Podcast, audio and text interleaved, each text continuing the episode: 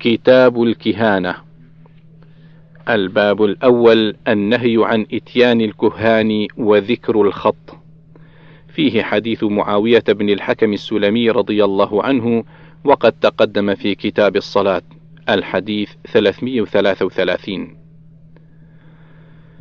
الباب الثاني ما يختطفه الجن 1494 عن عائشة رضي الله عنها قالت: سأل أناس رسول الله صلى الله عليه وسلم عن الكهان، فقال لهم رسول الله صلى الله عليه وسلم: ليسوا بشيء.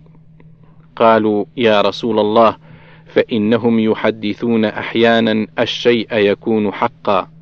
قال رسول الله صلى الله عليه وسلم: تلك الكلمة من الحق يخطفها الجني فيقرها في أذن وليه قر الدجاجة فيخلطون فيها أكثر من مئة كذبة.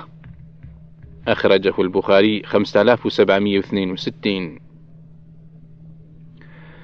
الباب الثالث في رمي الشياطين بالنجوم عند استراق السماء. 1495 عن عبد الله بن عباس رضي الله عنهما قال: أخبرني رجل وفي رواية رجال من أصحاب النبي صلى الله عليه وسلم من الأنصار أنهم بينما هم جلوس ليلة مع رسول الله صلى الله عليه وسلم رمي بنجم فاستنار فقال لهم رسول الله صلى الله عليه وسلم ماذا كنتم تقولون في الجاهلية إذا رمي بمثل هذا؟ قالوا الله ورسوله أعلم. كنا نقول ولد الليلة رجل عظيم ومات رجل عظيم. فقال رسول الله صلى الله عليه وسلم فإنها لا يرمى بها لموت أحد ولا لحياته ولكن ربنا تبارك وتعالى اسمه إذا قضى أمرا سبح حملة العرش ثم سبح أهل السماء الذين يلونهم حتى يبلغ التسبيح أهل هذه السماء الدنيا.